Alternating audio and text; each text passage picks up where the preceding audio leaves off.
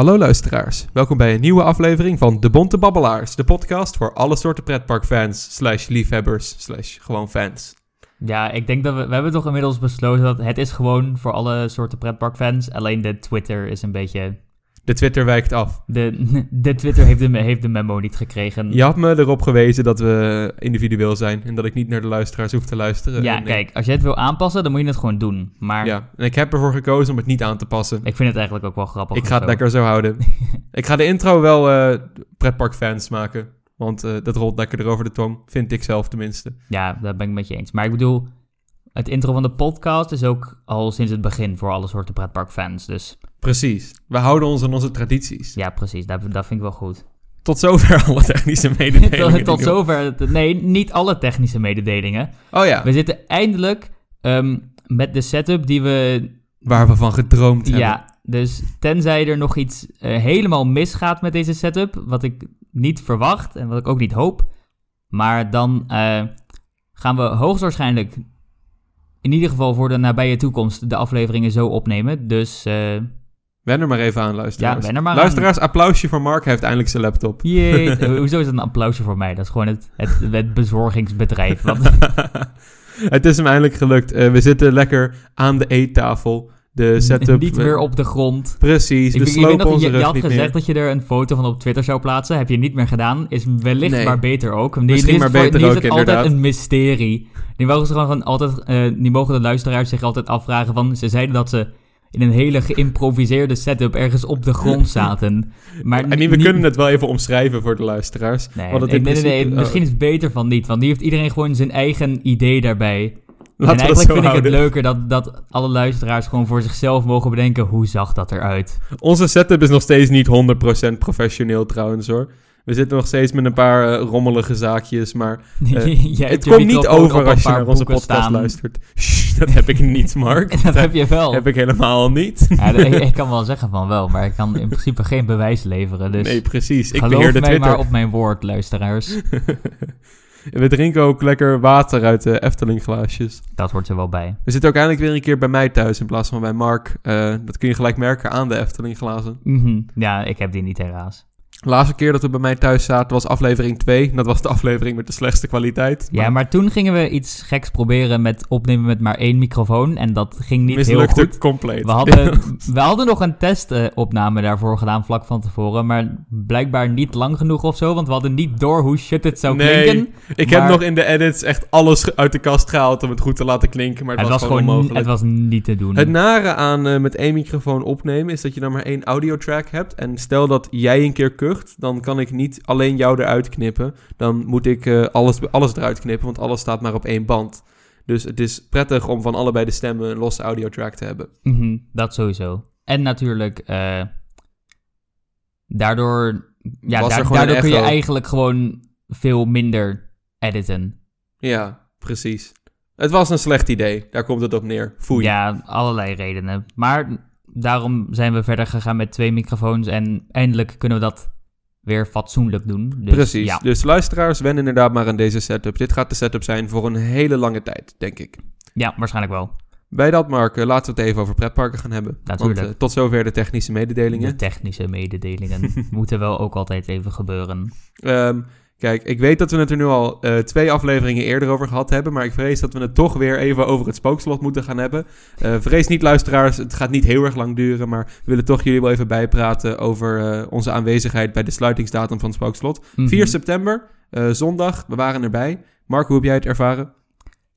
Eh, nou, eerst wil ik nog heel even zeggen van dit is dan... Oké, ja, nu ik er zo bij nadenk, dit is al de derde van de zes afleveringen die we Ja. überhaupt hebben... waar we het even over het spookslot hebben. Maar nu is hij dan ook echt gesloten. Dus ik neem aan hoofdstuk dat we het hierna niet, n- eigenlijk nooit meer daarover gaan hebben. Nou, Behalve misschien nog wel een over, keer. als we het hebben over Dans Macabre of zo. Maar Precies, maar het, het spookslot hoofdstuk is nu echt afgesloten bij de Ja. Efteling. Ehm, maar ja, wij waren daar aanwezig. Eh, we kwamen lekker vroeg aan toen het park openging. Ik weet eigenlijk niet waarom we dat precies hebben gedaan, maar was wel leuk. nou, Ehm, we hadden een vriend van ons mee die eh, gewoon een heel dagje Efteling wilde meemaken. Oh ja, want die heeft geen abonnement natuurlijk. Dus die nog niet. gewoon Hij was van plan er één te kopen, maar Heeft Ah. hij nog niet gedaan. Ik weet zeker, wij zijn nu zo gewend aan ons abonnement, Mark, dat ik zeker weet dat eh, als ons abonnement ooit verlopen is, en stel dat we een keer naar de Efteling gaan zonder, dat we gewoon vergeten om een kaartje te kopen. Dat, oh, ik zou dat vergeten. Ik zou er gaan Ja, aankomen. 100%. Oh, ik loop, naar de, ik loop naar, de, naar de persoon toe die, die, die de tickets scant. Ik zoek in mijn tas. Oh, wacht. Ik heb geen abonnement. maar ja. Ik denk ook dat eh, het heel lang gaat duren voor ik een keer geen Efteling abonnement heb. Ja, klopt. Ik ga hem sowieso dit jaar verlengen. Beste Mhm. aankoop die ik ooit gedaan heb. Ja. Even kijken hoe lang de Efteling abonnementen het nog volhouden, want Fantasieland is ermee gekapt. Ja, ik weet niet. Ehm, dat is natuurlijk een heel ding op zich. Wat dat, of dat andere parken gaat inspireren om ook te stoppen met hun abonnementen. Maar ik hoop van niet. Ik ben persoonlijk enorm fan van abonnementen. Maar Ik ook. Maar bij Fantasieland was het in deze zin wel begrijpelijk. ja, Fantasieland is in dat opzicht natuurlijk ook een heel uniek geval. Met hoe weinig ruimte ze hebben en hoeveel like, irritante buren. En Ja, en ik, ik snap het idee ook wel een beetje. Dat, kijk, aan abonnementhouders maak je natuurlijk geen winst op. Het enige wat je met abonnementhouders echt hebt, is dat, ze, dat je in ieder geval één keer per jaar een groot deel omzet hebt als iedereen zijn abonnement weer moet verlengen. Eh, maar dat is best wel gauw weer op, gok ik, bij pretparken. En ik snap wel dat je als park een volle experience wil leveren. En dat je dan zegt, ja, je betaalt gewoon voor die experience en daarbuiten niks. Mhm. Eh, het was ook wel een heel voordelig iets hoor, dat Fantasieland abonnement. Het was niet heel erg duur. En je kreeg ook nog gratis fastpasses erbij. ja, dan eh, vanuit het business perspectief is het zeker te begrijpen dat ze, het, eh, dat ze ermee zijn gestopt. Vanuit een fanperspectief is het jammer. Ja, al denk ik, met de Efteling zitten we wel goed. Tenzij alle andere parken ineens ermee stoppen, denk ik dat de Efteling abonnementen nog wel een tijd gaan blijven in ieder geval. Ik Want weet het de Efteling laat het ook heel duidelijk merken dat een van hun hoofddoelen is gewoon hun product voor, hun product voor zoveel mogelijk mensen toegankelijk maken. Dat ja, de, Efteling is ook een heel ander park dan Fantasieland. Ja, hè. de Efteling is veel meer een park waar je eh, gewoon heel veel te doen hebt buiten de attracties en gewoon mhm. rustig kan gaan zitten. Ik weet wel zeker dat de Efteling abonnementen aangepast gaan worden en dat ze meer vergelijkbaar worden met de Disney abonnementen. Dus dat je verschillende maten van abonnementen hebt en verschillende prijzen waarop Ja, je verschillende dagen kunnen. naar binnen kan.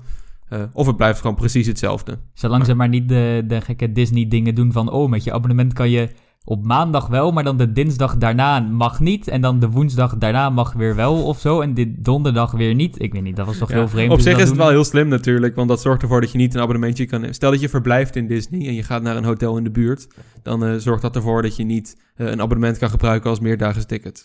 Ja, dat is op zich wel fijn. Ja, Voor het park dan. voor Niet Disney voor dan. de- Voor de portemonnee van Disney wel, voor de portemonnee van de gast wat minder. Mhm. Maar dat Disney is sowieso niet goed voor de portemonnee van de Disney is sowieso niet goed voor de portemonnee. Maar ik weet niet. Ja, we gaan vast nog wel een aflevering maken over Disney op een gegeven moment. Absoluut. Daar hebben we een boel over te zeggen. We dwalen nu wel compleet af van het ja, we, waarop we ik zouden bedoel, we hadden niet een heel duidelijk plan voor de aflevering. We weten een beetje waar we naartoe willen. Maar nu zijn we inderdaad gewoon even compleet afgedwaald. Maar Ja, laten we weer even teruggaan naar het spookslot. Eh, ik heb het echt nog nooit zo druk bij het spookslot gezien. nee, ik ook niet. Ik, ik heb nog een screenshot gemaakt om van, eh, van de wachttijden in loopings. Omdat ik Ja. het zo'n bijzonder moment vond dat het spookslot de drukste attractie was van de dag. Klopt, het spookslot stond op een gegeven moment echt tot de baron. Dat was echt heftig. Tot laaf. Tot laaf, inderdaad. ja, Tot het Silent Fregat. ja, voorbij het Silent Fregat. Zeker voorbij het Silent Fregat. Eh, maar ja, het was voor mij de allereerste keer dat ik bij zo'n event dinges aanwezig was. Een, een belangrijke gebeurtenis met veel Efteling, bekende en gezichten. Uh, ja, ik bedoel, jij bent volgens mij bij eentje eerder geweest. Dat was de opening van Sirocco. Na maar- twee, want ook nog bij de, de gekte met de boeken. Oh ja, de boeken natuurlijk. Ja, Ja, ja. natuurlijk. En we zijn nog bij, ja, niet per se de opening, maar wel heel kort na de opening van Untamed daar geweest. ja, dat was inderdaad echt maar een week daarna of zo, toch? ja, dat wij er waren. Maar ja, toen was het... Ik bedoel, het was nog heel erg nieuw en de hype was er nog. Maar het, dat was niet een, een eventachtig iets waar heel veel Nee, precies. bekendheden binnen de pretparkwereld bij waren. Ik kan momenteel niks bedenken wat echt een event is waar wij bij zijn geweest. Nou, ik bedoel, Ja, nee, Jij voor, was dus, dit, eh, voor deze nou, drie die we nu genoemd hebben. Ja, ik bedoel, voor mij was dit dus de allereerste. Jij had er twee daarvoor, maar allebei, nou, misschien het boek, maar De opening nog steeds Sirocco. niet van deze schaal, was nee, het volgens mij. zeker niet. Dit is het grootste ding met allemaal bekende gezichten waar ik tot nu toe bij ben geweest. Ik moet zeggen, ik was een klein beetje teleurgesteld qua speciale dingen die de Efteling had kunnen doen. Ja, snap ik wel. Eh, ik bedoel, een paar van de highlights waren eh, bekendheden tegengekomen zoals Marie van Heumen. Maar dat, Dat was heeft de- heel dat leuk. heeft de Efteling natuurlijk niet geregeld. Dus Nee. het is, of ze zijn gewoon van hier, neem 10.000 euro, kom naar het park toe. Maar ik neem aan dat het niet zo is gegaan. Nee, het was, was wel een leuk verhaal. Want eh, we liepen door de, de gaanderij van het spookslot door. Ehm, en ik had op Twitter gezien dat Marie van Heuben had getweet... Jongens, ik kom ook naar de sluitingsdag van de spookslot. Ja, we, we, En we liepen toen- trouwens echt in, in de wachtrij ook. Ja, klopt. En toen zei Mark zo tegen mij... Oeh, ik vraag me af eh, wanneer Marie er is. Het begint nu al onderhand wel een beetje laat te worden. Misschien Nee, komen we want hem eh, wel hij tegen. had toch inderdaad gezegd dat hij in de, in de avond zou komen of Ja. zo. En toen was het iets van zes uur of zo zal het zijn geweest, of net iets later Iets later, geloof ik. Zeven uur of zo. Dus ik vroeg me af van, oh nou, ik vraag me af hoe laat hij dan zal komen. Want wat definieert men als avond? En, en toen zei jij iets volgens mij, toen was ik van, hey Vincent, kijk eens links van je. En daar stond hij gewoon. Daar stond hij inderdaad. Dus eh, we zijn even met Marie op de foto geweest. We hebben even een klein babbeltje gemaakt. En eh Ik Was denk erg dat wij eh, een van de allereerste waren die met op waren wij zelfs de tweede. Ja, dat zou kunnen.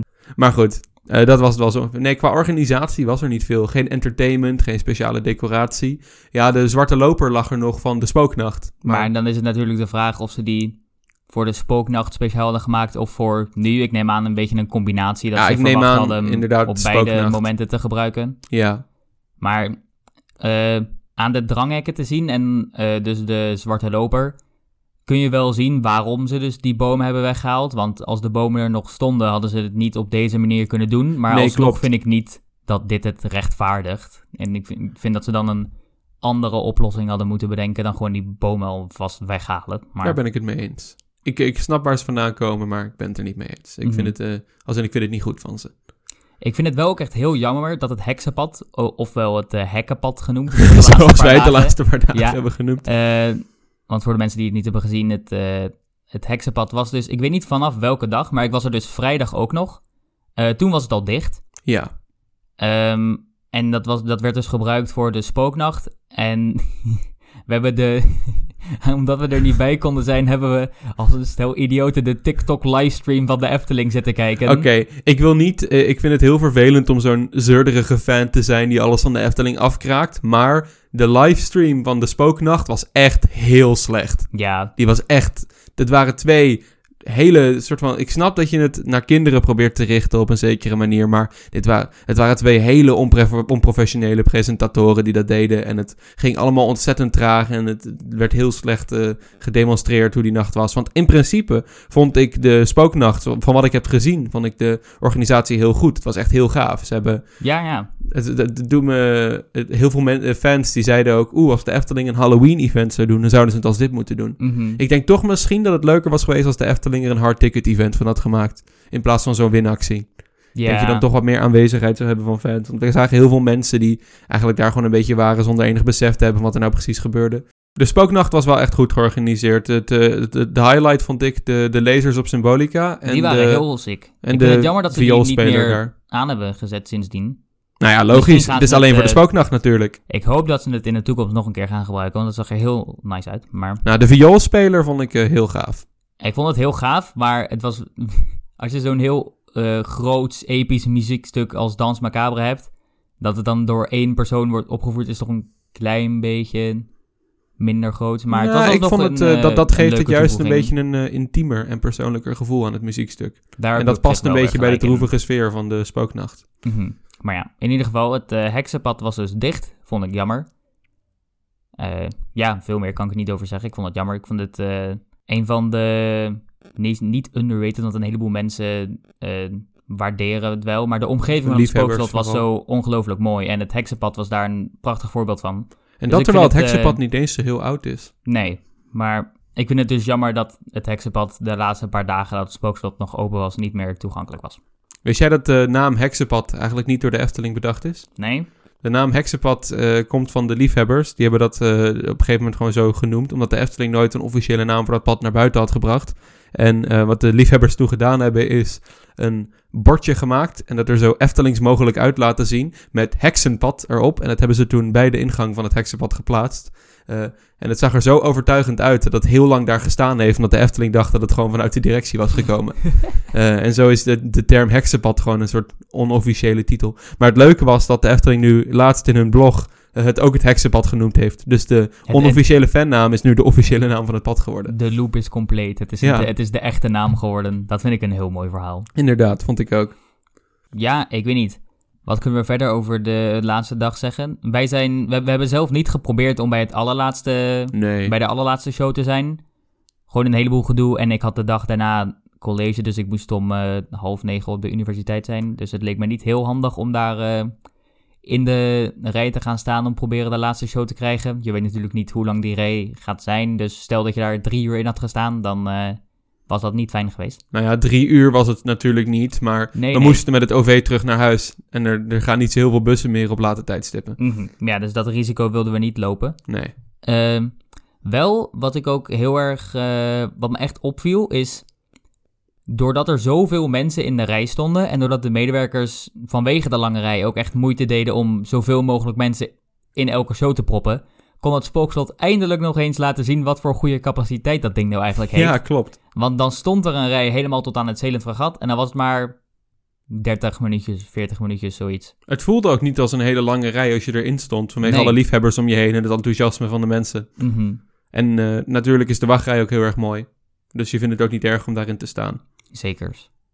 Wat, eh, ja, nu, nu het spookslot dus weg is, heb je nog één laatste ding om erover te zeggen. Wat is, laat ik even een leuk vraagje stellen. Wat is jouw eh, favoriete deel uit de show van het spookslot? Favoriete deel uit de show? Ik ben hier echt niet op voorbereid. Weet je, ga jij eerst? Dan kan ik even, heb ik even tijd om over na te denken. Is goed. Eh, ik heb één eh, specifiek deel dat ik mooi vind. En dat is de overgang van de rechters naar de monniken.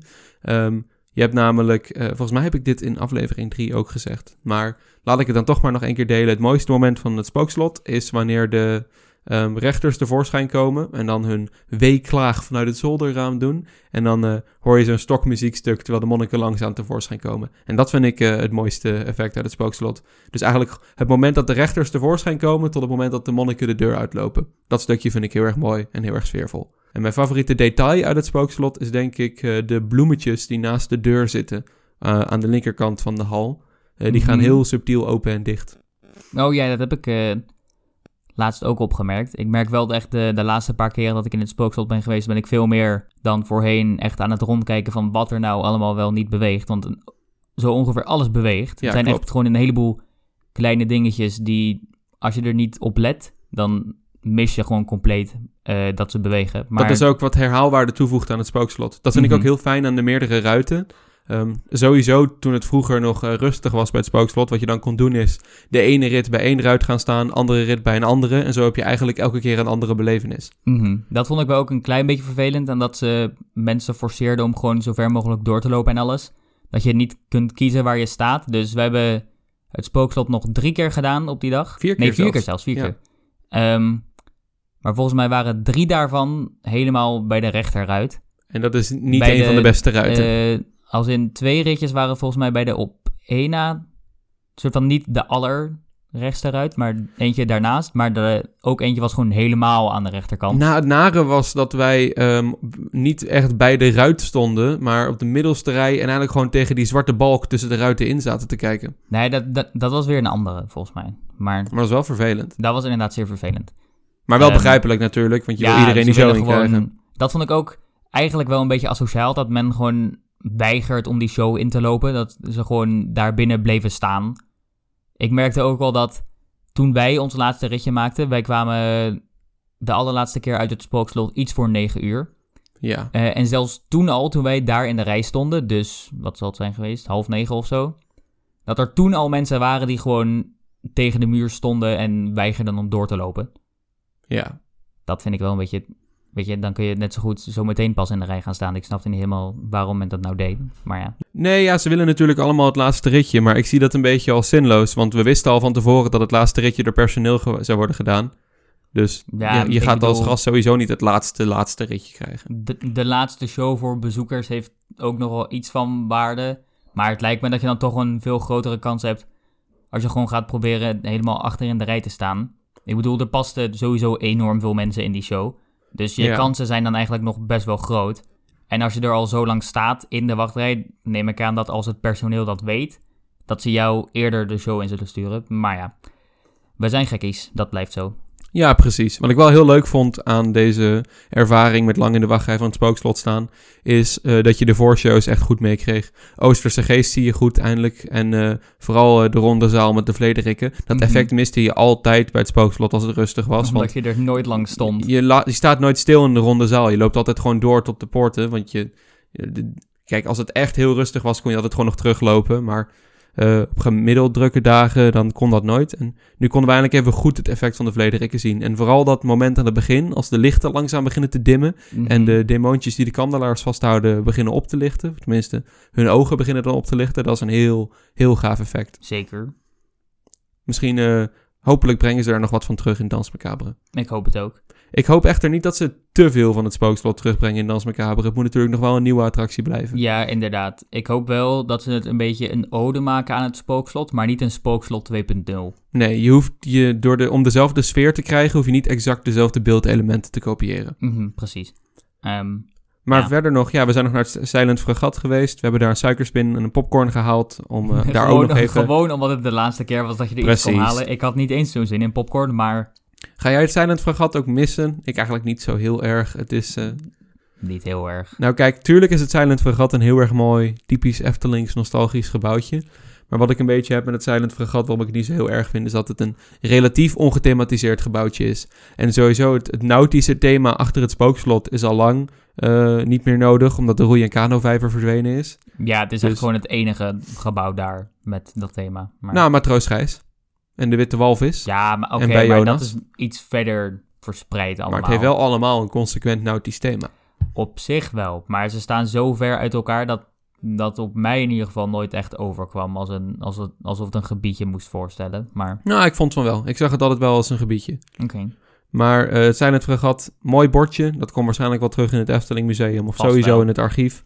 En eh, verder vind ik het prima dat een relatief ongethematiseerd gebouwtje door een gethematiseerd iets vervangen wordt. Mhm, ja. Want het schijnt dus dat het een souvenirwinkel gaat worden. Dus ik ben Dan benieuwd. komt het ook echt in hetzelfde gebouwtje dan? Want ik weet dat ze wel bekend hebben gemaakt dat er behalve Dans Macabre in het nieuwe gebied ook nog een, eh, een horecapunt zou komen, toch? En een... eh, Ja, maar dat horecapunt komt volgens mij dan weer in een ander nieuw gebouw. Ah, oké, ja. Maar dus het gebouw van het Zeeland Fregat wordt ook echt afgebroken? Of daar Ja. komt dan... Ik, ik denk dat het gebouw echt gewoon volledig wordt afgebroken. Ja, lijkt me wel logisch. Het is niet een heel groot gebouwtje of zo, dus het kost niet heel veel om gewoon dat af te breken en er is n- iets nieuws, veel beters te plaatsen. Want met een nieuw gebouw kun je gewoon, heb je veel meer vrijheid in het eh, ontwerpen. Kijk, het Silent Fregat ga ik niet per se missen. Een gebouwtje dat ik wel ga missen is de Witte Walvis.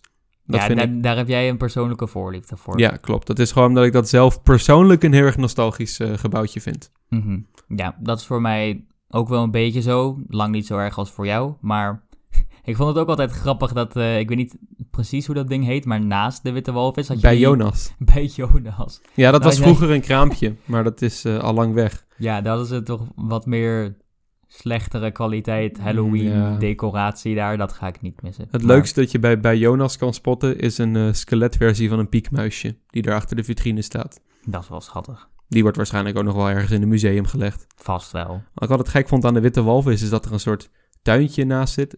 Het is het heel vaag, onduidelijk hoekje hoor, de achterkant van het spookslot. Het is, je hebt de toiletten en dan heb je een tuin voor de Witte Walvis. En dan heb je die put met een leiding die daar naar binnen loopt. En dan heb je bij Jonas, eh, wat een bijbelfiguur is. En eh, die ook in een walvis zit volgens het bijbelverhaal.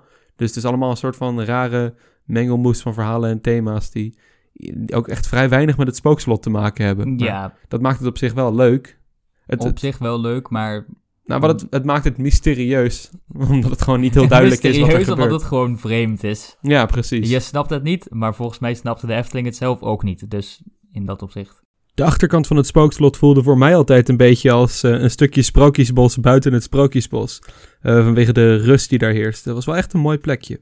Ja, ik weet niet of je er verder nog iets over te zeggen hebt, maar... Nee, ja, op zich. Ik, ik, eh, het, het, dat is het gewoon. Ik, we hebben niet de laatste show meegemaakt met de deuren die dichtgingen en het vuurwerk, wat ik allemaal nog voorbij heb zien komen. Maar op zich, het is prima. Het was een passend afscheid. Mhm. Ik heb eh, er niet heel veel over te zeggen. Je hebt genoeg tijd gehad om een laatste rondje spookslot te maken in ieder geval. En het afscheid was gewoon lekker subtiel. Ik denk dat de spooknacht toch wel een beetje echt het afscheid was. En dat Ja. dit meer gewoon een soort add-on was. Mhm, Ja, want wat ik ook eerder zei, ik vind dat de Efteling wel iets meer had kunnen doen voor het afscheid eh, op die dag. Tenzij ze dus inderdaad meer de spooknacht als afscheid beschouwden. En in dat opzicht is het wel meer begrijpelijk, vind ik. Ik vond het wel leuk dat je een foto kon maken met die lijst. Dat was wel erg leuk, inderdaad. Ja. En eh, as we speak now wordt het uh, spookslot nog niet afgebroken. Uh, eerst worden alle attributen die ze willen bewaren eruit gehaald.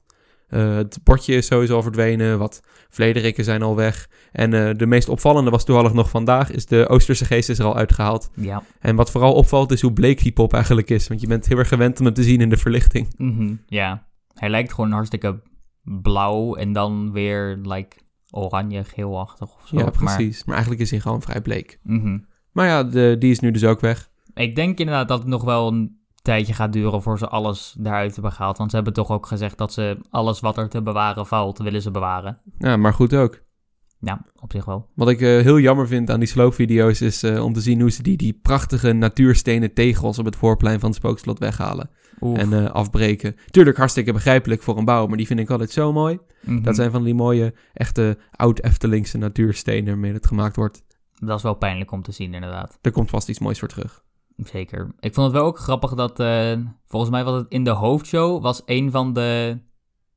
Oh nee, het was niet in de hoofdshow. Was het nou buiten? Ik ben echt helemaal in de war. Er was één zo'n grafsteen die al gedeeltelijk afgebroken was. Dat was buiten, ja. buiten, inderdaad. Daar, daar kon je zien dat het gewoon... Daar kon je naar het piepschuim zien. Ja, inderdaad. Ik denk dat dat komt omdat heel veel uh, liefhebbers daar nog foto's hebben gemaakt. En misschien leunde iemand iets te hard tegen die grafsteen En aan. brak het gewoon af. Ja, ja dat kan namelijk Dat gewoon. is- Het is ik bedoel, als het piepschuim. piepschuim is, dan... Precies.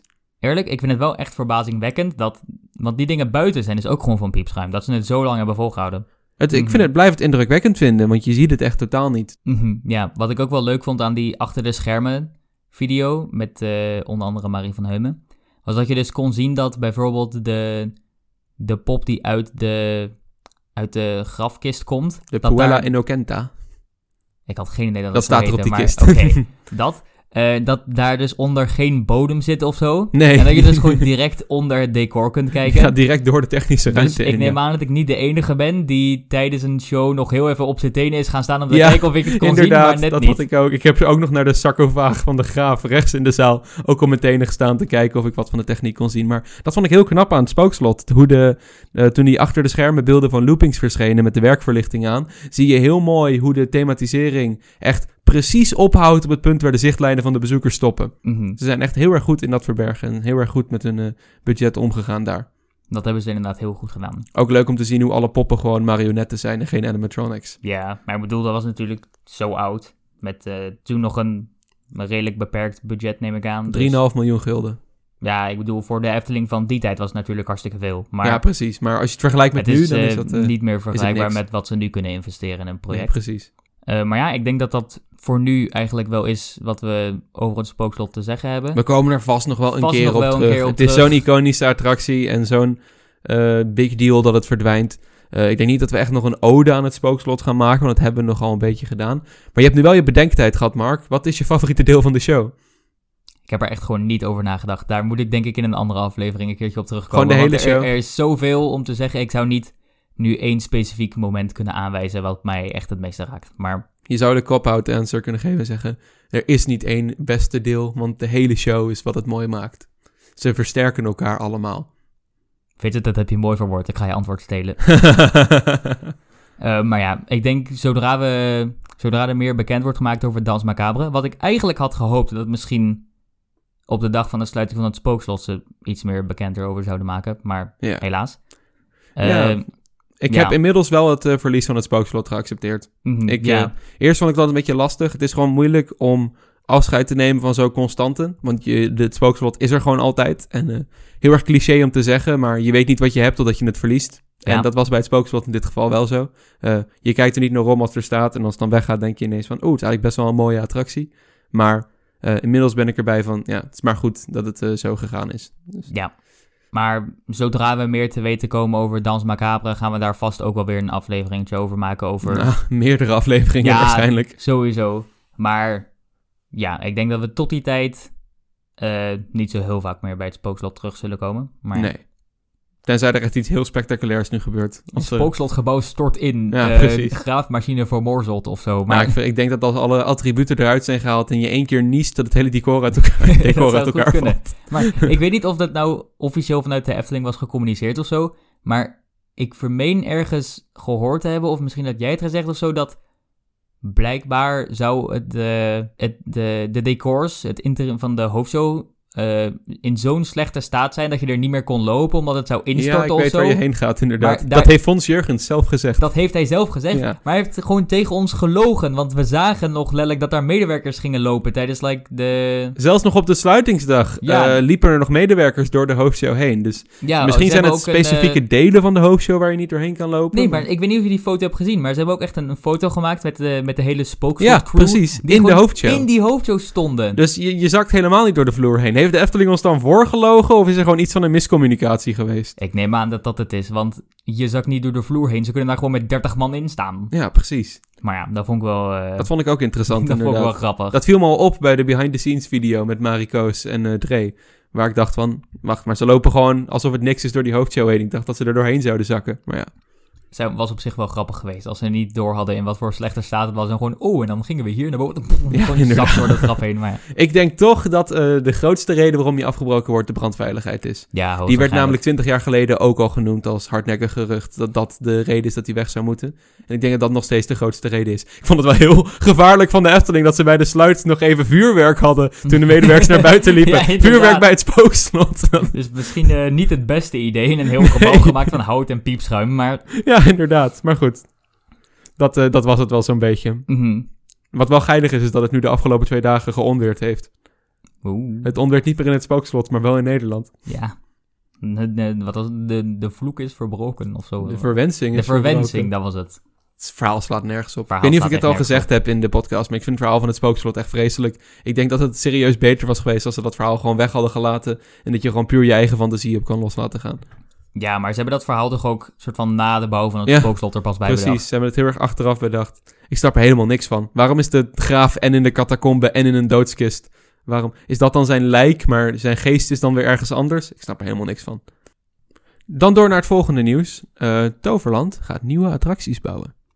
Ja, het is natuurlijk niet echt nieuws meer, want we weten het al een tijdje. Maar vandaag heeft eh, Toverland de nieuwe concept art tekening naar buiten gebracht. Ja, Waarin je Avalon ziet vanuit de lucht met eh, natuurlijke Phoenix en Merlin's, eh, Merlin's Quest. Oh wel, nee, je ziet Merlin's Quest niet eens volgens mij. nou je ziet het een heel klein beetje. Een ja, je ziet eigenlijk echt vrij weinig, want ja, ze hebben je ziet, een heel groot deel van Avalon bedekt in de mist. ja, of zoals eh, jij zei, witte wieven. Maar Ja, ja de witte wieven hangen rond bij de verkeerde BNM-achtbaan. ja, de titel van deze aflevering. Maar, maar ja, dus je ziet eigenlijk alleen wat we al kennen. Het stationsgebouw en de wachtrij van Phoenix. Zo kunnen we dus eigenlijk gewoon zien waar de nieuwe attracties ongeveer gaan komen allemaal. Ja, en eh, voornamelijk rechts in de tekening bij de helix eh, van, van Phoenix en een eh, gebiedje daarnaast. Ja. Daar weten we ook al, tenminste ik weet niet precies, nou mensen kunnen het gewoon zien in het park, want daar wordt al gebouwd op het moment, of nou er wordt gebouwd, zand maar gestort om de ruimte toe te voegen. ja, er worden constructiewerkzaamheden uitgevoerd. Mm, mooi verwoord, maar. Ja, zeker. Ehm, maar ja, dus we weten al dat daar een attractie komt. Of ik neem aan dat daar een attractie komt. het geeft ons ook eindelijk een verklaring eh, waarom Phoenix een tijdje dicht is. Ja. En ik verwacht dat dat ook eh, nog wel even zo gaat zijn. Dat die dicht is, dan weer heel even open, dan weer dicht, dan weer open. Maar nou vraag ik me dus wel af. Gaan ze echt een attractie maken midden in die helix van Phoenix? Eigenlijk Ik is denk het niet dat het past. Dus dan is het helix van Phoenix. Is het Phoenix of Phoenix? Volgens mij is het Phoenix. Ze hebben een of ander gek, gek streepje op die E staan of zo. Van wat ik me herinner van de opening van Avalon is het Phoenix. Oké, Phoenix dan. Ik bedoel, het zou natuurlijk ook een hint kunnen geven aan wat voor type attractie daarin zou passen. Want het is gewoon een hele kleine ruimte daar. Ja. Maar aangezien ze ook eh, werkzaamheden aan het verrichten zijn vlak daarnaast, zou het misschien kunnen dat die gedeeltelijk er doorheen gaat of zo. Misschien dat de wachtrij door de helix heen gaat of zo. Ik zou ook echt niet kunnen bedenken wat voor attractie het dan gaat worden. Nee, ik ook niet. Sowieso een flat ride. Of in ieder geval iets heel kleins. Ja, ze hebben toch, ik weet niet, ze hebben niet letterlijk gezegd dat het flat rides zouden worden. Maar dat mogen we wel aannemen. Gewoon, als het iets anders was, hadden ze dat waarschijnlijk wel iets meer opgehyped. Want flat rides zijn over Ja, het ze zijn algemeen wel... momenteel ook aan het ophypen natuurlijk. Ja, ja, hè? maar ik bedoel, flat rides zijn over het algemeen wel de kleinste type attracties die je kunt hebben. Ja, klopt. Maar even Ehm, om eh, heel erg eh, in de basis terug te komen. Wat vind jij ervan dat ze dit doen? Ik vind het leuk, want ik vind persoonlijk dat Avalon echt wel iets meer te doen kon gebruiken dan twee attracties en een restaurant. Ja, Eh, aangezien het toch wel een beetje het grootste gebied van eh, Toverland moet voorstellen. ja. Ehm, maar de manier waarop ze het nu integreren vind ik niet helemaal geweldig. Maar Als ik even op mijn eigen manier zou verwoorden, dan eh, grijp ik even in de hoed van Kleine Boodschap. En dan zeg ik, ik hink op twee gedachten. Eh, ik zit er namelijk een beetje mee. En wat jij zegt, aan de ene kant vind ik het heel fijn dat er meer attractieve waarde wordt toegevoegd aan Avalon. Aan de andere kant, een van de dingen die ik juist heel erg waardeer in Avalon momenteel, is de, de rust die er is. Je hebt alleen Phoenix die af en toe langs zoeft en dan de bootjes van Merlin's Quest. En er is heel veel rust en heel weinig eh, kinetische energie. En dat waardeerde ik heel erg, want dat voegt heel erg toe aan de prettige escapistische sfeer van Avalon. ja, ook aan de immersion. Ik weet niet hoe ik dat in het Ja, Nederlands het best zou kunnen En ik verwoorden. Maar ben een beetje bang dat die immersion, dat, dat ja, meeslepende immersie, zeg maar gewoon dat. Het is een, een algemeen geaccepteerd woord. Eh, en het heeft wel een negatief effect op de immersie van het gebied van Avalon. Want eh, ik vrees een beetje dat eh, de attracties heel erg ja, kaal, kermisserig eruit gaan zien. Want Loopings wist te vermelden dat één van de attracties een parachutetoren gaat worden. Ja, Parachute Drop Tower. Vergelijkbaar met de Toy Soldiers uit Disneyland Parijs.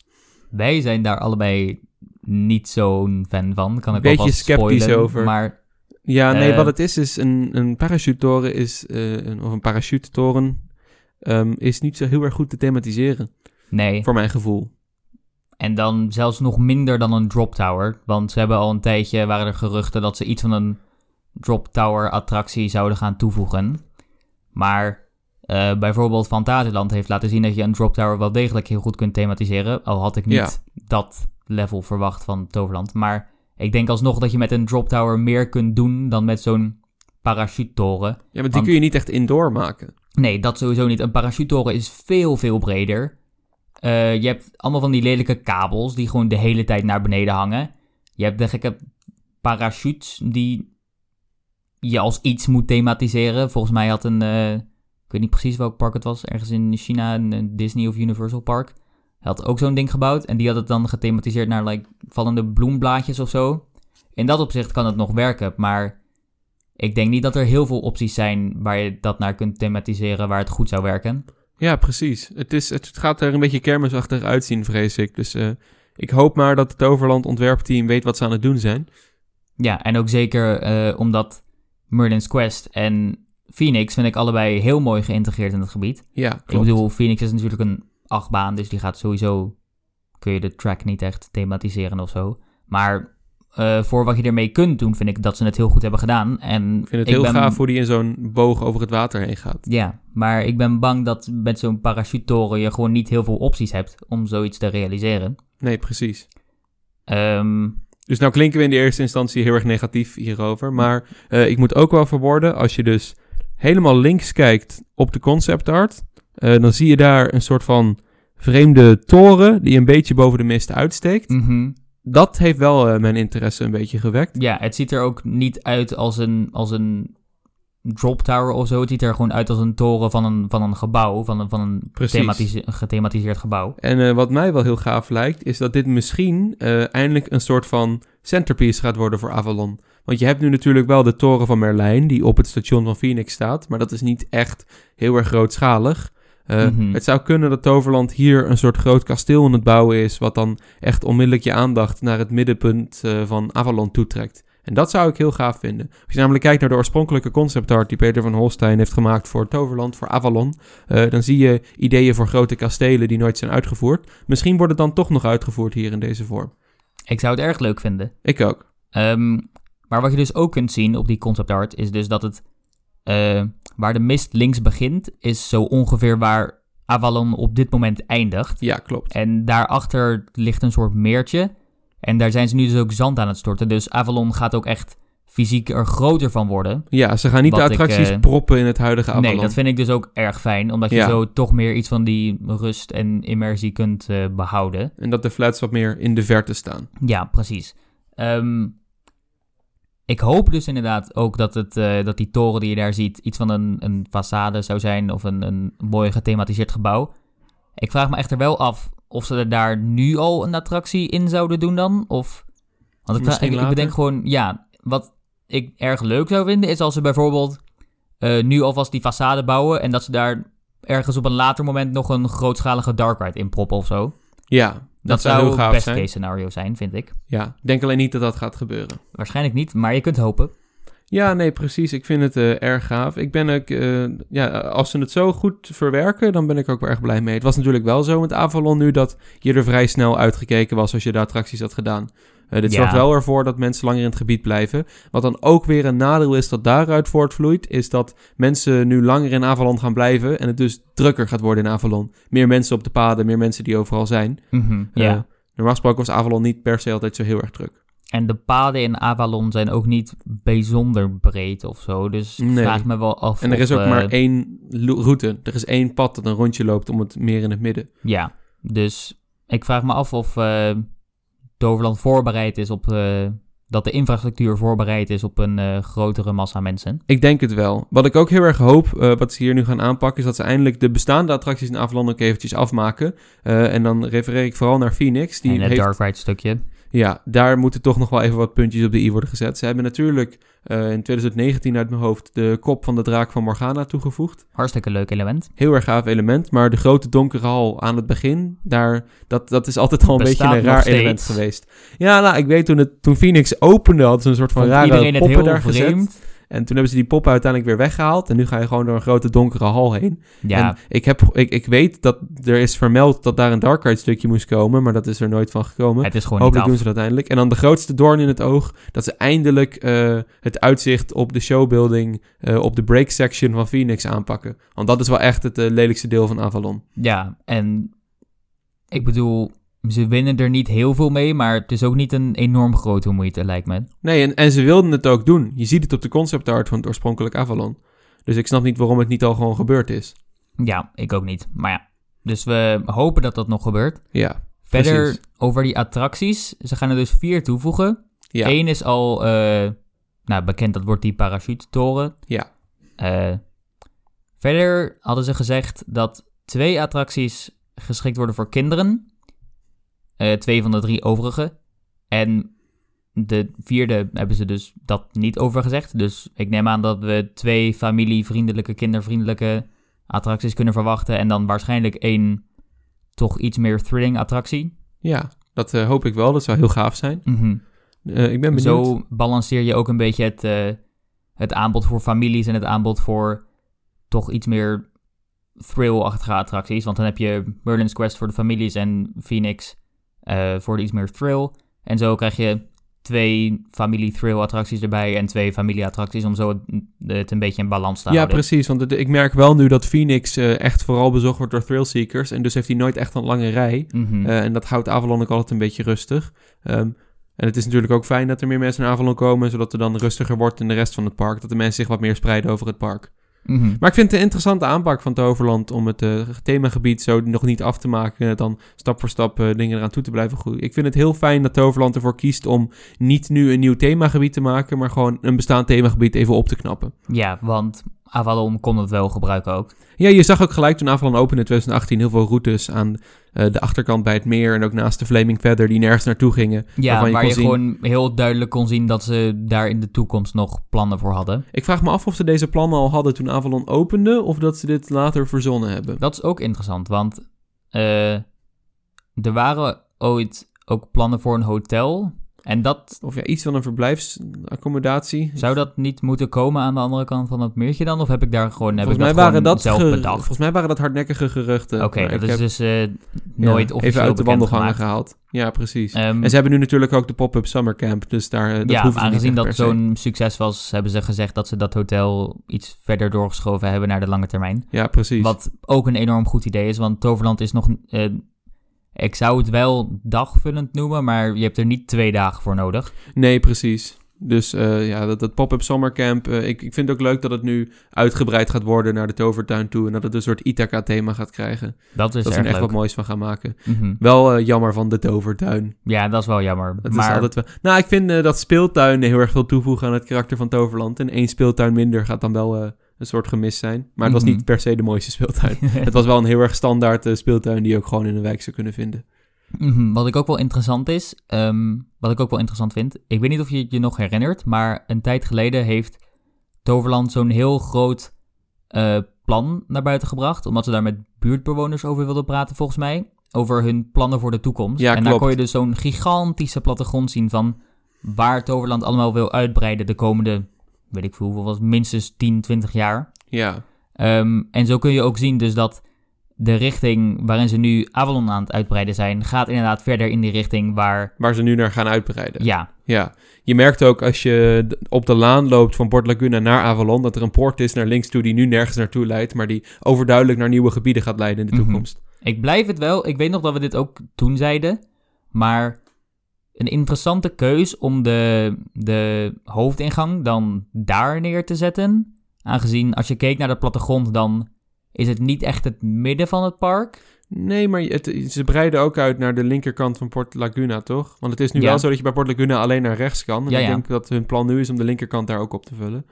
Ja, ja, maar ik bedoel, als je keek naar die plattegrond, ging het echt heel ver verder door daar. Al zou dat natuurlijk ook kunnen dat dat eh, meer bedoeld was voor hotels en, of andere, Gelegenheden. of andere eh, dingen die bij het Toverland Resort, wat het dan Natuurlijk, wordt, eh, gaan horen, maar niet binnen het park zitten. fans als wij denken natuurlijk meteen aan nieuwe attracties... als we het woord uitbreiding horen, maar dat hoeft niet per se natuurlijk. Ja, ze kunnen ook een camping toevoegen. Ja, precies. Dus het kan allemaal. Ik vind het wel erg fijn dat ze het nu dus iets permanenter gaan maken. Want het pop-up summerca- eh, summercamp was natuurlijk... Het was, eh, het was leuk dat het er was. Maar aangezien het zo tijdelijk was... en het was volgens mij ook een beetje last minute bedacht van... hey, dit kunnen we doen. Dit is een leuke manier om extra geld te verdienen tijdens corona. Eh, daardoor merkte je wel dat het in kwaliteit... qua thematisering en ervaring en dat soort dingen... niet helemaal op de standaard was... Ja, die je van Toverland zou kunnen verwachten. Maar dus ik ben erg blij dat ze het nu... nu ze echt hebben besloten dat ze dit iets permanents willen gaan maken... dat ze het eh, even wat gaan opkrikken qua kwaliteit. Ik zelf vind het eigenlijk heel erg slim om eerst een soort proef te doen... om te kijken of de mensen het leuk vinden. En dan, al- als je ziet dat de mensen het leuk vinden... om het dan permanenter te maken. Dat In is plaats van dat je een grote uitgave doet om het permanent neer te zetten... en is er geen belangstelling voor. Dat is zeker waar. Dus in die zin vind ik het wel een geniale zet van Toverland. Wat me wel, eh, als we het even over de thematische kant gaan hebben... om weer even terug te gaan naar de uitbreiding van Avalon... Ehm, het is wel heel duidelijk eh, aan de mist te zien dat eh, het hier gaat om Morgana... De, de schurk in het eh, Avalon-gebied. De ijsheks of zo. De ijsheks, inderdaad. Eh, Ik weet ook niet is- of ze in de echte lore van Merlijn iets met ijs te maken heeft... of dat Toverland er gewoon dat, erbij verzonnen weet heeft. ik maar- ook niet. Ik ben niet zo eh, verdiept in de wereld van Merlijn de Tovenaar en koning Arthur. Maar het is wel duidelijk dat dit een soort ijzige mist moet voorstellen. En wat ik denk is dat we wat meer attracties gebaseerd op haar en haar magie gaan zien. Want Phoenix is nu gebaseerd op Merlijn en Merlin's Quest ook. Goh, Eh, Merlin's Quest. Maar hoe zou Ja, dat wow. Maar dat, eh, ik vind het leuk dat we dus een wat meer duistere en spannende kant van Avalon gaan zien. Denk ik. eh, in deze uitbreiding. Wat mij altijd eh, een hele leuke attractie leek voor Toverland was een Vekoma Madhouse. Ik denk dat zo'n attractie ideaal is voor Toverland, want het is een soort dark ride, maar goedkoper en makkelijker te installeren. En het is toch wel een uniek attractietype. Eh, en ik denk dat je dat Toverland dat heel goed zou kunnen thematiseren in het thema van eh, Morgana de Heks. Wie Mhm. weet is dat wel een van de attracties die we krijgen. Ik denk het niet, maar het zou wel goed kunnen werken. En er zijn er inderdaad nog meer voordelen aan. Ik bedoel, de, de, het hoofdkwartier van Vekoma zit like 20 minuutjes Precies. eh, op rijafstand van Toverland. Dus dat is sowieso enorm goedkoop. En volgens mij is het ook... Ja, je had, je had die ene Lego Madhouse. Maar verder zijn er, in de, zijn er recentelijk niet heel veel Madhouses meer geopend. Nou Dus- ben ik toevallig eh grote Madhouse-kenner en liefhebber. Nee, er is inderdaad eh, Monster House in eh, Legoland Windsor is recentelijk geopend. En de eerst laatste daarvoor, dat was in 2011 in Rainbow Magic Land. Of inmiddels gewoon Magic Mhm. Land. Dus in dat opzicht zou je kunnen zeggen dat het...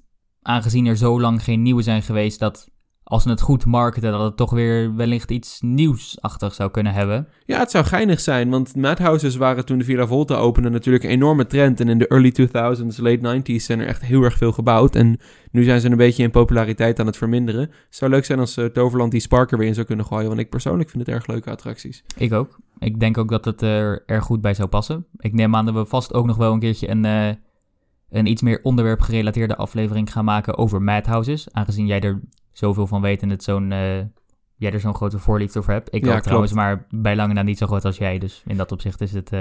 Dat bewaar ik inderdaad nog voor een andere aflevering. Maar uh, ik heb dus gemengde gevoelens over de uitbreidingen van Toverland. Het hangt er gewoon heel erg vanaf hoe ze het uitvoeren. Ja, en als ik zo weer even in detail kijk naar de tekening. de toren die je ziet in de mist lijkt ook iets donkerder van kleur dan de gebouwen die op dit moment in Avalon staan. Dus dat zou wellicht de, de theorie kunnen ondersteunen dat we een iets meer duistere kant van uh, Morgana kunnen gaan zien. Ja. Um, en verder, ik weet niet, als ik kijk naar, naar het, het, helemaal bovenaan de toren, lijkt het bijna wel iets van een, een draak of zo, die daar aan die stang vastzit. Ik weet niet of je. Ja, of iets van een beeld van een draak of iets van een gekke vogel. Inderdaad, ja, daar lijkt dus het wel op. Dat zou in principe ook weer kunnen verwijzen naar Morgana, aangezien Morgana heeft de ijsdraak, neem ik aan. Want dat is ook... Uh... Volgens mij is de ijsdraak Morgana, omdat ze van gedaante kan veranderen. Zij kan veranderen in een ijsdraak. Oké, ik ben echt niet op de hoogte met de, met de Merlijn over dan maar, lore, nee, inderdaad. Uh, maar ja, dus dat zou ook weer een verwijzing daar naartoe kunnen zijn. Zo kun je dat ook weer koppelen aan het verhaal van Phoenix, omdat daar de ijsdraak in zit. Ja, inderdaad, precies. Dus daar dacht ik ook aan, want daar hebben we al een directe link tussen een draak en Morgana. Dus dit zou daar wellicht ook een verwijzing naar kunnen zijn. Dan. Zal wat meer duidelijkheid kunnen scheppen in de lopende verhaallijn. En zo kun je ook inderdaad heel Avalon een soort aan één stuk doorlopend verhaal kunnen geven. Mhm. Ja, dat is inderdaad ook wel niet per se iets wat ik mis. Maar ze zouden Avalon zeker een iets diepere thematische laag kunnen geven door echt het hele gebied ook een verhaal te maken. Want op dit moment zie je eigenlijk gewoon alleen de kant van, uh, van Merlijn en dan... Precies. En dat zou ik heel erg gaaf vinden. Ik weet ook nog toen uh, Symbolica opende dat heel veel mensen het jammer vonden dat er geen Pantagor in voorkwam. En uh, omdat dat dan de duisternis een beetje weghaalde. Toverland uh, heeft nu uh, een hele grote kans om daar wat moois mee te kunnen doen. Maakt het ook weer wat spannender. En dat kun je een spannend thema met een beetje slecht en kwaad kun je goed gebruiken voor een thrill-attractie. Als mhm. dat de vierde attractie zal worden. Ja. En ik moet ook zeggen, ik vind de wachtrij van Phoenix heel mooi. Maar de storytelling is een beetje niet helemaal daar. Omdat ik niet helemaal begrijp wat er dus precies gebeurt. Ik ook dus niet. Het geeft ze echt wel een kans om dat op te krikken. Mm Ja, de, de storytelling is niet heel duidelijk aanwezig. Maar qua thematisering vind ik de wachtrij echt prachtig. Ja. Is er al bekend wat het budget wordt van de vier nieuwe attracties? Volgens mij niet. Misschien is het bekend, maar dan staat het gewoon... Nou, ik neem aan dat het niet, niet bekend is, anders had Loopings het ook wel vermeld. Maar... Precies. Of uh, we missen iets compleet nu. Maar dat, dat uh, maakt niet uit. We zijn in ieder geval erg uh, enthousiast. Het, moet, het gaat openen in 2023. dus nog eventjes. Op zich ook wel te soort van, dit past wel logisch in hoe wij het plan een beetje in ons hoofd hadden uitgedacht van wat zou logisch zijn voor Toverland om uit te breiden. Ehm, want ze deden natuurlijk uh, de afgelopen tijd dat is een hele agressieve uitbreidingsstrategie. Met uh, in één keer boem, een gigantische investering van heel Avalon. Hoe, hoeveel kostte dat bij elkaar? Dan like 50 Avalon miljoen Port Laguna samen was uh, eh, 35 miljoen, weet ik. Dat is best wel veel voor een park zo groot als Toverland toen. Ja, inderdaad. Uh, en daarvoor is het natuurlijk ook al ineens Troy, compleet uit het niks. Een gigantische, nou, gigantische houten achtbaan. Dat is een beetje wat Toverland karakteriseert, hè? De, de, ja. de ambitie en de grote investeringen. En het is voor hen mhm. momenteel een beetje een double-edged sword. Aan de ene kant uh, zorgt het voor heel erg veel aandacht en publiek. Aan de andere kant zorgt het ook wel een beetje voor financiële problemen. Ja, want ze zitten... Ik weet niet of ze nog steeds diep in de schulden zitten, maar... Volgens mij hebben ze nog steeds iets van 40 miljoen schuld, Dat zou goed kunnen. Uh, maar dus met dat in ons achterhoofd zaten wij een beetje te denken... Toverland wil natuurlijk wel blijven uitbreiden, want ze hebben nu een beetje momentum voor zichzelf gecreëerd om bekender te worden bij het Nederlands publiek. Uh, en dat willen ze natuurlijk niet verliezen, dus dan moeten ze wel blijven doorzetten met uitbreiden. Maar uh, een aantal jaar achter zo'n grote investering als ze toen hebben gedaan met Avalon en Port Laguna, dat leek ons niet logisch. Dus wat we toen verwachten was dat ze eerst een aantal jaar een, een aantal jaar pauze zouden nemen. Wat ze dus nu hebben gedaan. Ja. En daarna met een iets kleinere investering slash uitbreiding komen. Wat is wat ze gaan doen. Nu gaat het gebeuren. en ja. dat je daarna weer zo'n rustperiode hebt van, wat was het, like drie jaar tussen... Zoiets, ja. En volgens mij als het open gaat in 2024 was het like vier jaar. eh vier, vijf jaar. En daarna, dat ze daarna weer uitbreiden met een heel nieuw themagebied in één keer. Het is natuurlijk jammer dat corona tussendoor is gekomen om Ja, het eh, plan een beetje heeft te eh, verpesten. zeker niet geholpen eh, als het gaat om Toverlands financiële situatie. Dus misschien kunnen we het wel zelfs nog iets sneller zien. Vind ik heel jammer, want ik, ik hou heel erg van Toverland. Ik, eh, ze, ze hebben ontzettend veel potentie om eh, een heel groot en goed park te worden binnen Europa. Maar ze moeten nog net eventjes wat meer groeien om die status echt te bereiken. Mhm, absoluut. Maar ze gaan nu de goede kant op.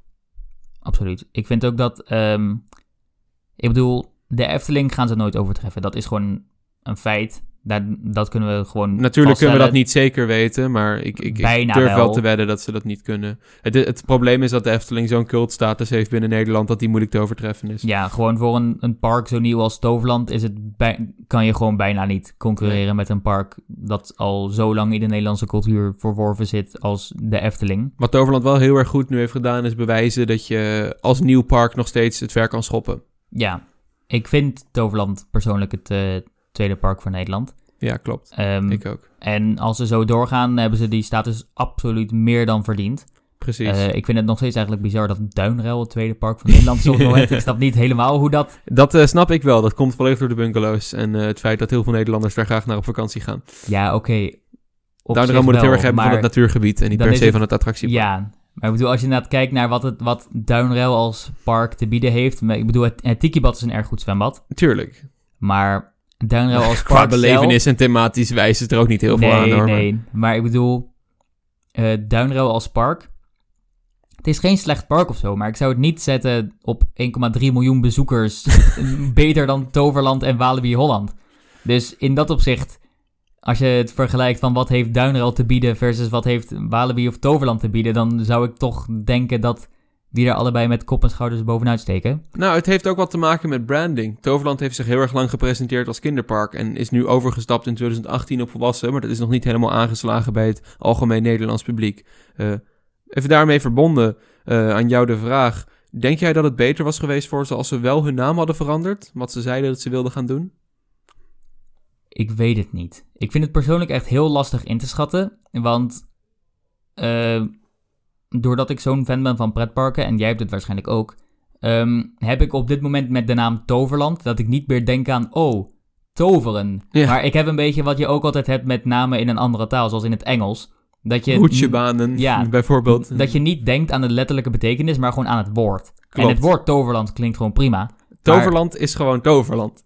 En het- Ja, maar ik vind het dus inderdaad een beetje moeilijk om in te schatten hoe dat dan voor de gemiddelde Nederlander is. Ik denk toch wel dat Toverland, van wat ik heb gehoord van gemiddelde Nederlanders, dat Toverland toch nog wel een soort kinderlijke uitstraling heeft. Niet alleen door het woord Toverland, maar ook omdat Toverland zo hard gemarket heeft met dat kinderpark, dat die associatie nog steeds bij de naam Toverland ligt voor heel veel Nederlanders. Nou moet ik wel zeggen dat ze goed bezig zijn om dat een beetje te bestrijden. Nieuwe Maar- logo is een heel geslaagde stap in de goede richting. Mhm. Maar dat gaat natuurlijk ook even duren. Al Ja. denk ik wel dat ook de, de bezoekersaantallen laten zien dat ze goed bezig zijn met ook marketing. Ja. Want volgens mij zijn die de afgelopen jaren ook echt flink aan het stijgen. Ze hebben zelfs winst gemaakt eh, vorig jaar, best wel wat. Toverland winst, dat Ja, is ook voor het inderdaad. eerst. Ehm, nou, knap. Maar ja, ik denk dat dat eh, in de komende jaren nog wel zo gaat doorstijgen. Want toen ik even de vergelijking trok met Duinruil, eh, qua kwaliteit vind ik dat Toverland wel meer bezoekers verdient dan ze op dit moment krijgen. Ja, en ben dus ik het mee dan zit het grotendeels in eh, de marketing en hoe ze zichzelf een Het beetje... zit ook een beetje in de locatie, denk ik. Ze liggen vrij afgelegen van de Randstad. inderdaad. Misschien zouden ze ook wel iets meer kunnen gaan marketen richting België en Duitsland. Ik weet niet Nou, of ze dat Duitsland echt doen ze al veel heel veel marketing, moment. weet ik. Ja, dat doen ze al wel, ja. En er komen ook al heel veel Duitsers. Dus, dus eh, Trouwens, even een hele korte side note. Had je gezien dat de Efteling een, eh, een reclame had in Berlijn? Ja, klopt. Dat heb ik ook grappig. gezien. Ze hebben ook in Gent een eh, Efteling-tram gemaakt. weet ik. dat is wel grappig. Ehm, maar ehm, terug naar Toverland. Ja, ik denk toch dat het eh, achteraf beter was geweest als ze wel hun naam hadden veranderd. wellicht wel. Dat dat gewoon deze hele transitieperiode van... eh, ja, dus het kinderpark wat ze vroeger waren... naar nu echt het volwaardige themapark wat ze nu zijn... en wat ze nog steeds aan het worden zijn... had die transitie veel makkelijker gemaakt in dat opzicht. Omdat je gewoon in één keer hak, boem, nu zijn we ineens iets anders. Ja, Terwijl ze nu moeten proberen hun hele beeld wat ze al hadden opgebouwd eh, bij de Nederlandse bevolking, moeten ze dat nu helemaal weer gaan omvormen. Terwijl het anders in één klap gedaan was. Ik heb namelijk heel erg nu als ik door Toverland loop. Don't get me wrong. Ik vind Toverland echt een schitterend park. En ik vermaak me er heel erg. Maar mijn eh, grootste probleem dat ik ervaar als ik me in Toverland bevind. Is dat ehm, het toch altijd een beetje voelt als twee parken in één. Ehm, als ik namelijk in Avalon en Port Laguna en de Magische Vallei loop. Dan eh, zie ik dat als echt een distinct eigen ding. Eh, maar de seconde dat ik voet zet in Wonderwald en Land en Toos, dan voel ik me alsof ik me in een compleet ander park bevind. En ik vind dat park dan niet per se slecht, maar, ik vind het gewoon- toch raar dat het dan anders is. Nou ben ik ook heel erg blij geweest met de stap om Expedition Zork te Ja, rethemen dat, eh, dat is die brug een beetje... aan het verkleinen. Ja, Dus ik denk dat eh, er nog... Maar er kunnen natuurlijk nog flink wat stappen ondernomen worden om die brug nog kleiner te maken. Natuurlijk heb ik toch een soort van nostalgisch gevoel voor dat, dat oude, kinderachtige, cheesy toverland. Maar als ik eh, even dat opzij schuif en objectief kijk naar de kwaliteit van het park, moeten ze echt bijvoorbeeld hallen gaan verduisteren en echt beter werken om die, die kloof tussen kinderachtig oud toverland en volwassen stoer nieuw toverland te verminderen. Volgende stap, retheme van de boosterbike. Het is volgens Ja. mij waar iedereen op hoopt zo ongeveer. Iedereen, Dus- eh, volgens mij heeft iedereen het er inderdaad over dat de boosterbike Mhm. of moet verdwijnen of eh gerethemed moet worden. Al vind ik wel ook dat er eigenlijk iets met Ithaca moet gebeuren, persoonlijk. Nieuwe attractie misschien. Ja, ik, het is gewoon... Ithaca is op dit moment Trooiland. Je hebt alleen, je, je hebt alleen Troy er en Troy's opstapstation. Verder heb je nog Scorpios. Is een leuke attractie, vind ik zelf. De onboard muziek is een, eh, is een leuke toevoeging. Ja, Verder precies. heb je de, de, de paarden van Ithaca. Die hebben wij nog gedaan, omdat we het grappig vonden. Ja. Maar ehm, ik vergeet altijd dat die attractie bestaat. Dus ja, en natuurlijk dat, dat beeld van het, eh, dat houten beeld van het paard en zo. Maar, Iconisch. Ja, iconisch wel, maar verder, om eerlijk te zijn, het is gewoon... Er is verder vrij weinig. Het is zelfs ook- zo erg dat, eh, je zei net, de Strooiland. eh Ithaca is een vrij nieuwe naam. Dat themagebied heeft heel erg lang Troy Area geheten. dat, dat, laat wel, eh, dat bewijst mooi mijn punt. nou, ik weet dat er plannen waren om een MAC eh, watercoaster te bouwen in eh, Troy Area, gebaseerd op de reizen van Odysseus. Dat Alleen zou ik dat erg dat- leuk vinden. Alleen dat, dat die investering toen eh, in de koelkast is gezet om eh, toch te gaan focussen op de Magische Vallei en zo. Mhm. Maar dat eh, kun je wel duidelijk zien. Ik vind dat de Magische Vallei ook er erg goed uitziet. Ja, precies. Maar ik, ben, ik denk misschien toch dat het handig is om die watercoaster toch de ijskast uit te halen binnenkort. Ja, ik vind wel persoonlijk echt dat als ze gewoon het hele park willen omhoog trekken naar de standaard waar ze zich nu aan houden, dat er dan echt iets met Ithaca moet gebeuren. Ik bedoel, kijk ook naar de wachtrij van Troy. Ik wil niet heel veel zeggen. Ik bedoel, het is niet verschrikkelijk of zo, maar dat komt ook gewoon grotendeels omdat je door de natuur loopt. Door, Ja. door bomen Enorme en verbetering struiken ten en opzichte alles. van de meandering eerst hoor. Ja, maar zodra je dat natuurstukje uitkomt en je staat gewoon Onder In- bij het station. ja, onder bij het station, dan weet je, dat is niet de Toverland kwaliteit die we van, eh, dat is niet van de kwaliteit die we nu van Toverland verwachten. Ach, ik waardeer wel heel erg dat ze een meandering hebben vervangen voor een voetpad. Dat is waar. Ik heb, ik, ik heb een hekel aan meanderingen, maar Mhm. dat heeft iedereen volgens mij wel. Nee, wat ik wel heel leuk vind is als ik een oude onride bekijk van Troy en dan pannen ze de camera naar links en je ziet het uitzicht van Toverland in, weet ik veel, 2010. En eh, je vergelijkt dat met het uitzicht van nu, dan voel ik me toch wel, eh, ook al werk ik totaal niet bij Toverland, een soort trots eh, Mhm. om te zien hoe hard ze aan het groeien zijn. Nou, nog niet bij Toverland. Toverland, neem hem aan. Maar ehm, ja, ik denk eigenlijk dat dat misschien wel de beste strategie zou zijn voor het Toverland. Gewoon, ehm, want persoonlijk vind ik dat de, de kwaliteit is er. Soort van, ze hebben... ze hebben laten zien wat ze in huis hebben. Ja, het hangt ervan af wat ze binnen de korte termijn willen bereiken. Als ze binnen de korte termijn willen doorgroeien naar echt een meerdaags park, ja, dan moeten ze natuurlijk meer attracties bouwen, want op dit moment hebben ze die capaciteit gewoon niet. Wat ze ook heel erg hebben momenteel is dat heel veel van de attracties in Toverland gewoon banen zijn. Achtbanen, eh bootdingen en de blitzbaan is ook in, in feite gewoon een baan. Ze hebben heel weinig flats.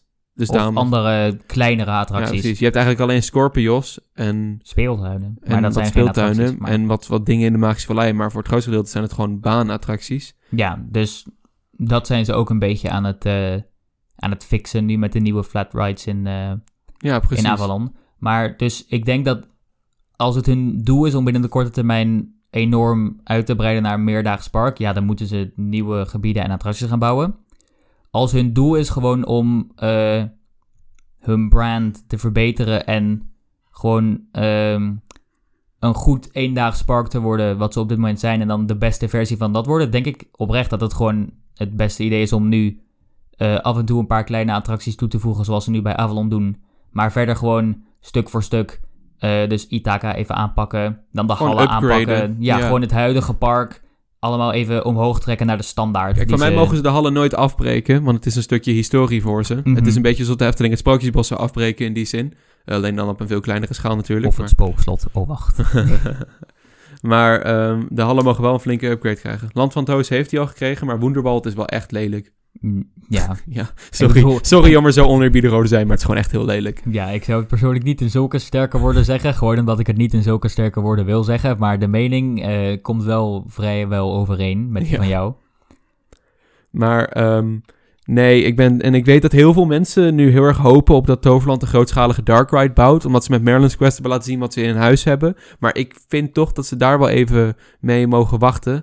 Want een grootschalige Dark Ride vergt wel echt een hele grote investering. En ik denk dat ze dat toch maar eventjes kunnen uitstellen voor nu. Ik denk dat het nu inderdaad, wat jij zegt, slim is om attracties toe te voegen. Eh, misschien kun je wat Dark Ride segmenten toevoegen aan bijvoorbeeld een watercoaster in Ithaca. Maar Mhm. ik denk echt een grote Dark Ride, dat dat nog eventjes op zich moet laten wachten. Ja, ik bedoel, we willen het natuurlijk heel graag allemaal. Ja, Maar als je kijkt naar, als ze echt een grootschalige Dark Ride willen toevoegen, moeten ze daar minstens 15 à 20 miljoen aan uitgeven. precies. En om heel eerlijk te zijn, denk ik dat dat geld gewoon beter besteed kan worden. Dat is het aan- nu niet waard. Inderdaad, gewoon voor, voor 15 à 20 miljoen zou je Ithaca een complete makeover kunnen geven. Precies. Waaronder misschien zelfs een, een Mack Watercoaster als ze heel efficiënt omgaan met het geld. En anders Ja. wordt het 25 miljoen, maar dan En heb je alsnog gewoon wel heel Ithaca gefixt met een grootschalige nieuwe attractie. En dan zeg ik het weer, dan kun je beter voor dat geld een voorkoma Madhouse bouwen. Veel goedkoper. En dat is alsnog een dark ride in een, op, op een soort vorm. Natuurlijk is het heel losjes dat de definitie van een dark ride is. Maar Ja, nu komen we weer bij, bij het, eh, het gekke dilemma wat wij ook vaak hebben. Van, Wa- wat is een dark is ride? een- nee, wat is een Vekoma Madhouse? Maar Ja, daar komen we inderdaad. vast nog wel een keer op terug. Die vraag mag je gaan beantwoorden tijdens de, tijdens de Madhouse die aflevering. bewaren we voor die aflevering. Maar dat zou ik... eh, Dat, eh, ik denk dat ze beter... ehm, ik wil niet zeggen kleinschaligere attracties, maar ander soort attracties kunnen maken met dark ride elementen, zodat ze kunnen laten zien hoe goed ze zijn in thematisering, want dat zijn ze echt. Ze hebben echt een heel getalenteerd ontwerpteam. Eh, in plaats van gewoon echt één grote dark ride maken. Mhm. Eh, dat is toch wel beter voor de financiën, denk ik. Ja, en ik merk ook wel echt dat bij mijn eh, niet-pretpark-fan vrienden...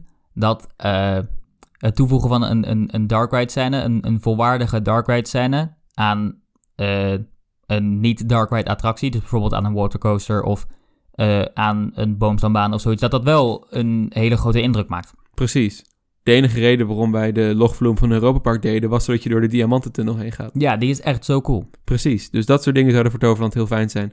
Merlin's Quest is, is, laat heel duidelijk zien dat ze het heel goed kunnen. Dus eh, ik zou zeggen, doe dat gewoon. Ik, ik ben ook heel erg groot voorstander van het Odysseus-thema in Ithaca voor een watercoaster. Ik denk dat eh, ze hebben voor Avalon ook al een bestaande mythe gekozen. Eh, kan natuurlijk, ik ben natuurlijk Efteling-fan, dus ik hou heel erg van sprookjes en mythen. Ik denk Mhm. dat Toverland dat heel erg mooi zou kunnen uitvoeren. Ja, wat ik wel ook nog hoop voor de uitbreiding van Avalon, is wat ik persoonlijk een van de minpunten vond van Avalon toen het net open was, eh, was dat dus, het, het, voelde heel kaal. Niet qua gras, maar qua bomen. Omdat er waren Ja, bomen, ze waren gewoon nog super klein. En inmiddels zijn die bomen natuurlijk wel gegroeid. Maar bij bijvoorbeeld Expedition Zork hebben ze laten zien dat ze ook gewoon volgroeide bomen, of in ieder geval grotere bomen, eh, in één keer kunnen aanplanten. Dus als ze dat nou doen bij de uitbreiding van Avalon, dan ben ik helemaal tevreden. Precies. En dan eh, kan Toverland eindelijk eventjes eh, aan de rest van Nederland laten zien hoe geweldig ze eigenlijk zijn. Mhm, ja. En eh Duinrel laten zien wie er de baas is. Duinrel is sowieso een heel vreemd park. Daar moeten we echt nog een keer een aflevering over maken. Ja, het klinkt misschien heel oneerbiedig voor de, du- voor de Duinrel-fans, maar wij zien verrassend veel gelijkenissen tussen Duinrel en Drievliet. Dus we hadden misschien het idee om, ik weet niet of we daar een hele aflevering aan kunnen wijden, maar Vast wel. Duinrel en Drievliet even een beetje te gaan ana- analyseren en te vergelijken. Nou, ik weet dat dit soort content het vaak goed doet. Dus eh, ik ga het gewoon zeggen zoals we het willen Park doen. Battle! Precies. Duinrel versus Drievliet! Dat willen wij inderdaad gaan doen. nou gaan we dit niet op zo'n eh, op zo'n cliché manier doen, maar...